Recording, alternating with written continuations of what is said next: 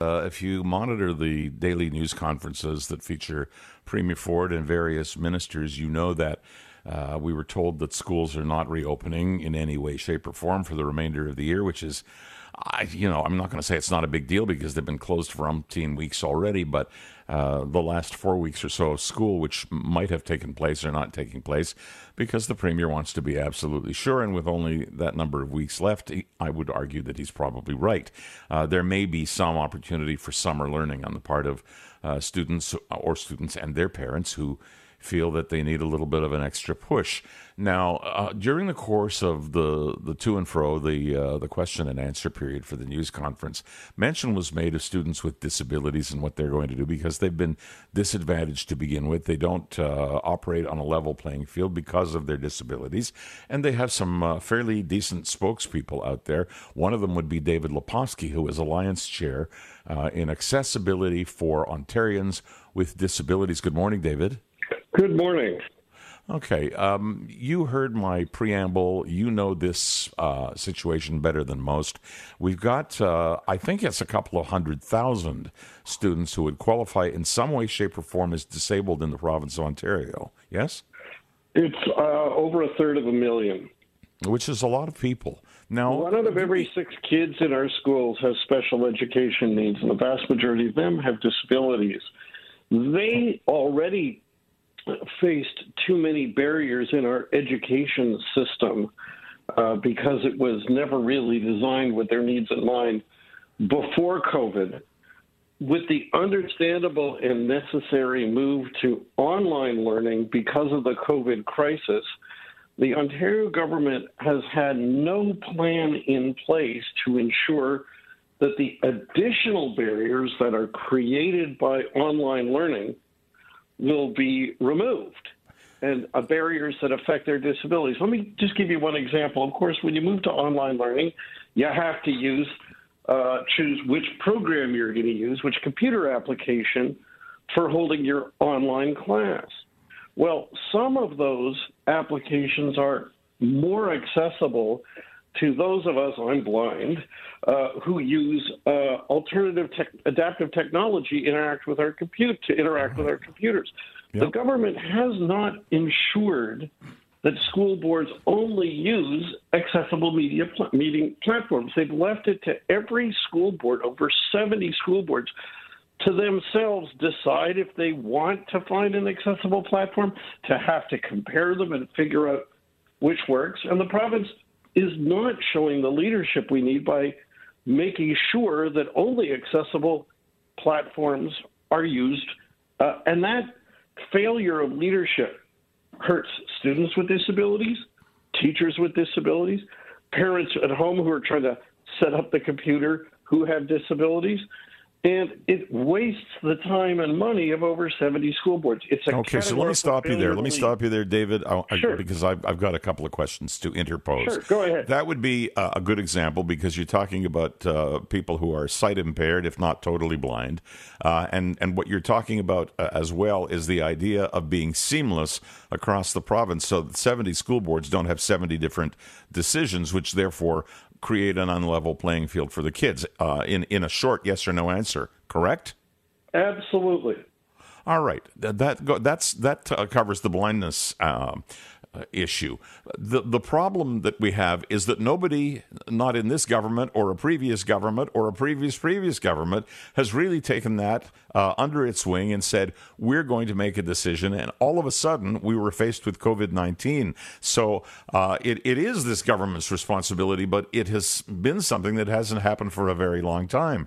Uh, it, it's something that I suppose would come under the heading, and we've been talking about this on all kinds of levels, not just schooling of pandemic planning. Wouldn't you agree? Absolutely. When you come up with an emergency plan, you've got to include the needs not only of people without disabilities, but the people with disabilities too, because we're a significant uh, part and a vulnerable part of the public. And in this case, Peter, let me just tell you that there are teachers and parents around the province who are themselves coming up with creative solutions. What we need the province to do is to reach out to them, find out what works, and share those around with everybody, again, so that everybody doesn't have to reinvent the wheel. We've been pleading with the provincial government, with the Ford government, to do this for weeks. Not only haven't they did it, but our coalition, teaming up with the Ontario Autism Coalition, uh, two and a half weeks ago, we tried it ourselves. Using volunteers, we held an online virtual town hall asking experts in frontline education of students with disabilities for practical tips we did it ourselves. It was successful, but the government hasn't even shared our virtual town hall with teachers and school boards around the province so they can learn from our work that we're handing them on a silver platter. That, okay, well, let's stop you there let's stop you there and let's because we have limited time. We have a sure. summer, and in fact, I wouldn't even say a summer because the education minister and the premier are talking about unveiling plans for the fall, uh, which is only 14 weeks away after all, uh, by the end of June. So they've got essentially four or five weeks, and they got to tell us how we're going to manage putting kids in classrooms, and I'm assuming we're putting kids in classrooms, and I hope to God I'm right, um, by uh, Labor Day. That being the case, you've also got to accommodate kids with learning disabilities, not just at home, but in class. Autism being probably the one that people would consider front and center. Well, autism is just one. There's a full spectrum of different disabilities that, uh, who are going to have be facing significant challenges, uh, making up for the the barriers they've been facing and with the added challenges of return to school. So, again, you need a comprehensive plan so that each school board doesn't have to reinvent the wheel again in that context, too. Have you had any indication from anybody at governmental levels, considering you've held the town hall, you've obviously made some submissions? Uh, have you had any indication that uh, they're going to take into consideration? Uh, I, I, know the premier acknowledged it the other day, but that's an acknowledgement, and I, I believe that he meant it when he said it. But have you had communication with people in the ministry who are saying, yes, we will be uh, formally sitting down with you or other groups or whatever to plan what we're going to do for people who uh, just don't walk into a classroom every day, sit down and, and uh, pull out whatever it is that they need for learning tools. They've said that they're thinking about it, but we've seen no indication that they're actually planning comprehensively and effectively to solve it, much less to solve the challenges going on over the next five weeks much less to be ready should, God forbid, there be a second wave and we have to go into a second lockdown, which is a realistic possibility. Yes, it is, and and uh, I think that has to be considered as well because we'd be back to square one the way it uh, it started when we shut things down uh, two months ago. And uh, I, you know, I don't even want to consider it. But if you are doing planning, which sadly governments around the world didn't do on any level, uh, I shouldn't say all. There were a couple that did, but uh, but the big governments around the world didn't do the kind of planning that they should have on any particular file, not least education. And so what you're saying is, please, Ontario Ontario government, education ministry, consider the fact that you've got one in every six kids who needs some form of special help, whether they're still operating at home or they come into a classroom, whatever it is they do, whether they need special equipment, they were left out. Am I correct? Absolutely.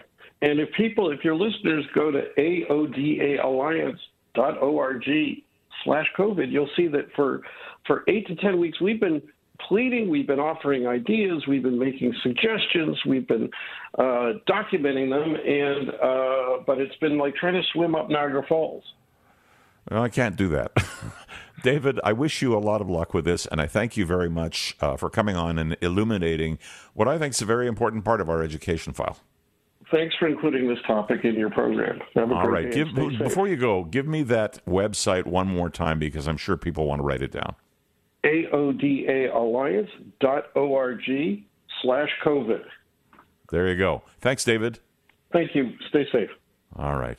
David Lepofsky is Alliance Chair, Accessibility for Ontarians with Disabilities Act.